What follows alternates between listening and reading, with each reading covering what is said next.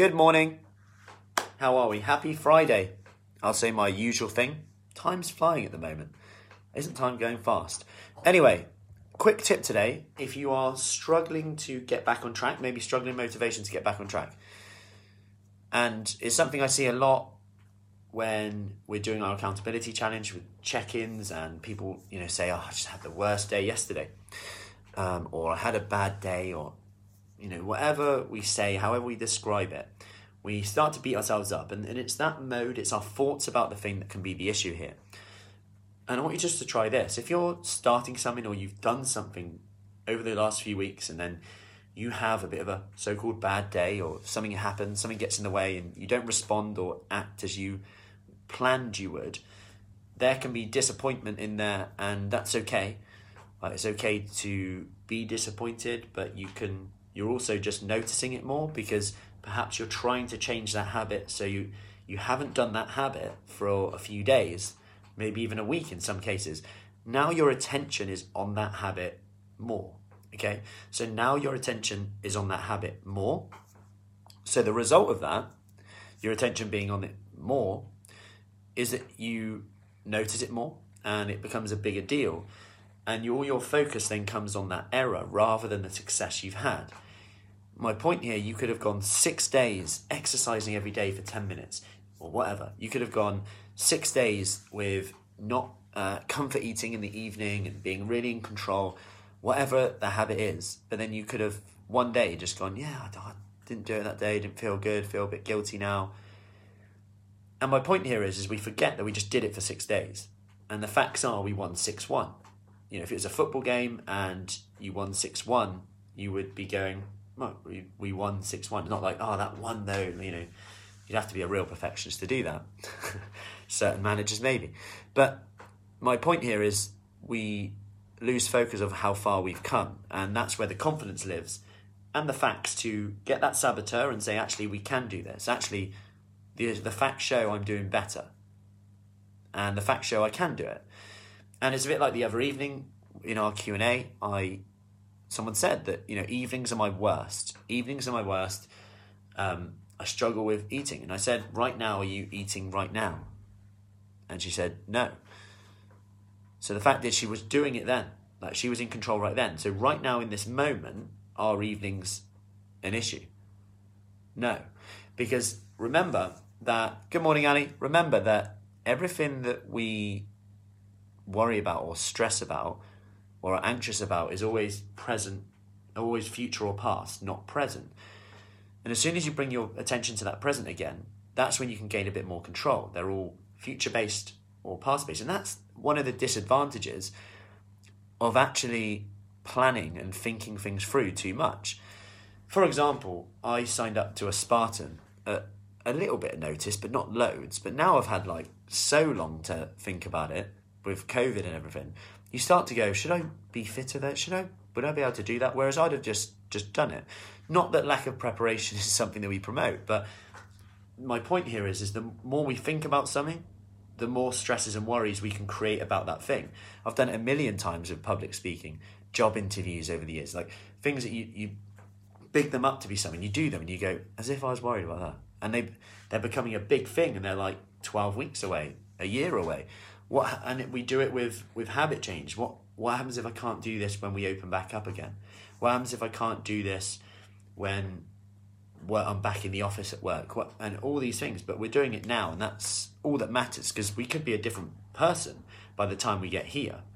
We're worrying about where we'll be here, but when we get here, when we're later down the line and our habits have started to change, we might find that thing easier to adapt. We might not even have to do as much, because let's face it, when you start getting certain results and you start doing habit for long enough, it becomes quite routine, and then it becomes easier to do. That's just how habits work. That's why we're so good at doing certain things, certain habits, good or bad. We do them because we do them most often, and what we do today, we're more likely to do tomorrow. What we do today, we're more likely to do tomorrow. So an easy way to think about this today is that to think forward, and this is a little task for you now, is think about where you want to be in about 3 months. So 3 months today would be the 12th of June, nearly Freedom Day. It's nearly the 12th of June. How would you want to feel on that day? How do you want to look on that day? Who do you want to be on that day? Like, how do you want to act on that day? What would the happy version of you, whatever that looks like, what would you be doing on that day? And then ask the question, okay, what would that person be doing to achieve that on that day? And then act like that today. That's all you have to do. So if that person was someone who exercised more, was someone who got up and exercised more, just act like that now as best you can, because we sometimes wait until the perfect time or until that we think it's the right time to try and act like that.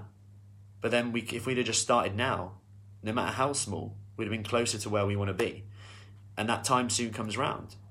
And I'm not saying that not to be happy now, but things don't have to be really bad to want to change. And that's another thing. We think that, yeah, I'm actually doing all right. Morning, Stella.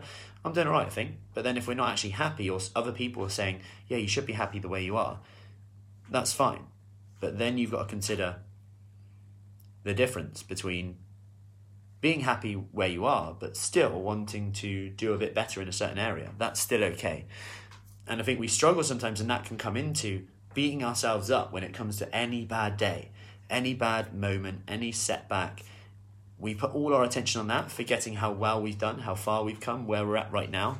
Call ourselves names, label ourselves, forgetting that they're just made of Velcro, like my daughter's shoes, which always come undone every second. So you can rip that tag off whenever you want. I'm lazy, I'm this, I'm that. Really question it when you say that, because what we hear really does influence what we say, what we do, and ultimately our results. So that was a tangent this morning, as ever. Nice tangent for you. So give me a hello if you are in today. If you watched on replay, let me know. And if you have any questions, as always, let me know. But just consider that today. If you're ever struggling to get motivation, and you're struggling even where to start, consider where you'd want to be in 3 months' time, and just consider what you would need to do to get that, and just act like that now. What would that person do? Even maybe a year, if that helps. What would that person do? Imagine you in a year's time achieving the exact results where you want to be. What would they be doing to have got there? What would they have done? Because let's face it, the habits will build up over time. They get easier to do over time, and they'll still be doing them in a year's time, but they'll just be easier to do. Problem is when we become so future and past based that we don't do anything. So when we don't do anything, that's when anxiety builds, because it actually gets harder to do. As I said, my public speaking got harder and harder to do because I kept putting it off, and then it was a bigger thing, and I could get away with it early days in university until later days when it was the whole thing. Stella, can I ask you about menopausal weight gain? It was on Breakfast TV yesterday. It's worried me. Is that a falsify or true? And can hormones cause weight gain? I don't want to feel I have to resign to weight gain. Yeah, it's an interesting way. It's an interesting point, right? Because you said that I don't have to resign. Like the hormonal changes will 100% make it harder. Like no doubt on that. Not just from a potential hunger point of view in terms of signaling. So your hunger hormones may change slightly. Your fat distribution will change, which can make people feel like they've put on more weight, or they're carrying weight in less flattering areas. Hormonal changes may cause fat storage more like a male, so fat storage around the stomach rather than the hips. And that is an adaptation around menopause, which again, if that makes someone feel rubbish, how you feel can affect what you do, then people tend to eat more. Throw in tiredness because of not sleeping due to symptoms around menopause. Maybe people have hot flushes and not sleeping well. Then their sleep impacts their hunger hormones. More hungry the next day, a bit more stressed the next day. You throw all that into one big pot, and you've definitely got signaling which is fighting against you. However, the cool part of this, and not to feel that you have to resign, and obviously I'm speaking from a guy's point of view, and I'm grateful that I'll never have to go through that. I think males have it so easy. Like, you hit puberty and guys are done, that's it. So what I would say though is the research is very exciting, I would say, in that the same principles apply. So as we age, the same principles around energy in, energy out, nutrient-dense foods still sit there and they still apply. They may just be harder to stick to. So we may have to exhaust the things that are recommended to help someone stick to it, okay? And what this might mean is looking at things like resistance exercise for not just like body shape and tone and muscle, and but also in terms of how this can impact your metabolism, your hunger levels potentially. The more lean mass someone has, the better control of hunger they seem to have, which is exciting, right? So the more lean mass you have, the better control of hunger you have. Hey, Paula. So this could help with signaling. We could go into things like fiber intake and gut health. We know that these keep you full up with protein as well. This is going to keep you more full up. But we could go into fiber and gut health as well. Could that help with the signaling a little bit? Yeah, potentially. Potentially, again.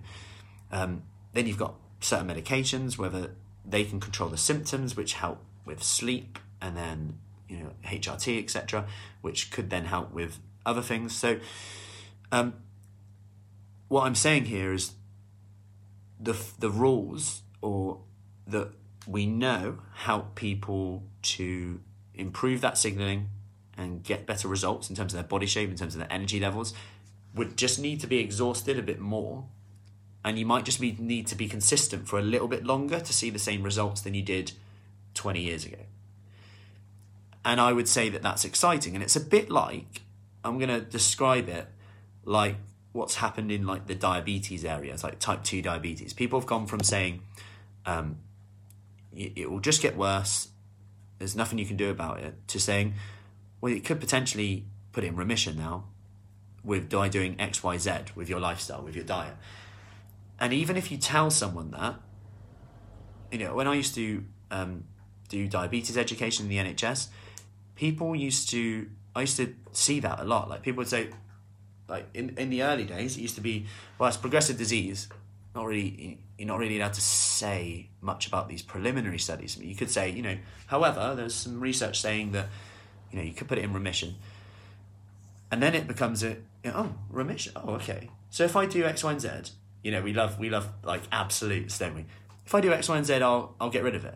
Well, no, not necessarily. You could put it in remission. And it was kind of exciting, that brain, and you could feel the energy going in someone going, oh, there's hope here, and I'm not willing to let that hope disappear. And it's the same here. In terms of, yes, there will be signalling against you in some areas around hunger, insulin sensitivity, and it's very individual, of course. Like some people just go, I never really got that, and I did. And I've learnt to say that I'm never hot whilst being in a room of women anymore, because I don't understand. I get it. So there are a few things that you can do, but you're going to have to exhaust them things a little bit more, with especially getting the basics right in terms of hydration, water, fiber. Then, you know, I'm talking about natural ways here. And then the banner of hope, think differently. Yeah. And then there's a few other things that you could look at depending on your actual symptoms of it. Like, is it sleep? Is it hot flushes? Is it more down the route of insulin resistance and then being kind of pre-diabetic all of a sudden? And then you could look at things, yeah, like inositol, which, if someone's had a history of PCOS, can be something to look into, but they've probably gone down that route already, or maybe seen something like that as well. And, you know, you see things like certain seeds and supplements, maybe around soy, omega-3, which could potentially have an impact, vitamin E around skin, and then obviously the dietary intake of caffeine, alcohol, all things that we love doing, and I get that they're really hard to change sometimes. So I get they're really hard to change. But sometimes you've got to look at it from a self-care point of view. Not I'm missing out on alcohol, but maybe my self-care to myself today is that I'm not going to drink tonight and see how I sleep, or treat my body quite well tonight in terms of X, Y, Z. And this could have an impact if someone, for example, has hot flushes and struggles to sleep. It's not as simple as that, of course. There's so many other variables of sleep. And one of the biggest variables is that we worry we'll get to sleep. So the biggest issue of people not getting to sleep is they're worried that they won't get to sleep. It's pretty much the issue. Our thoughts about the things, which comes back to, that's nicely come back round to the point of this whole video, isn't it?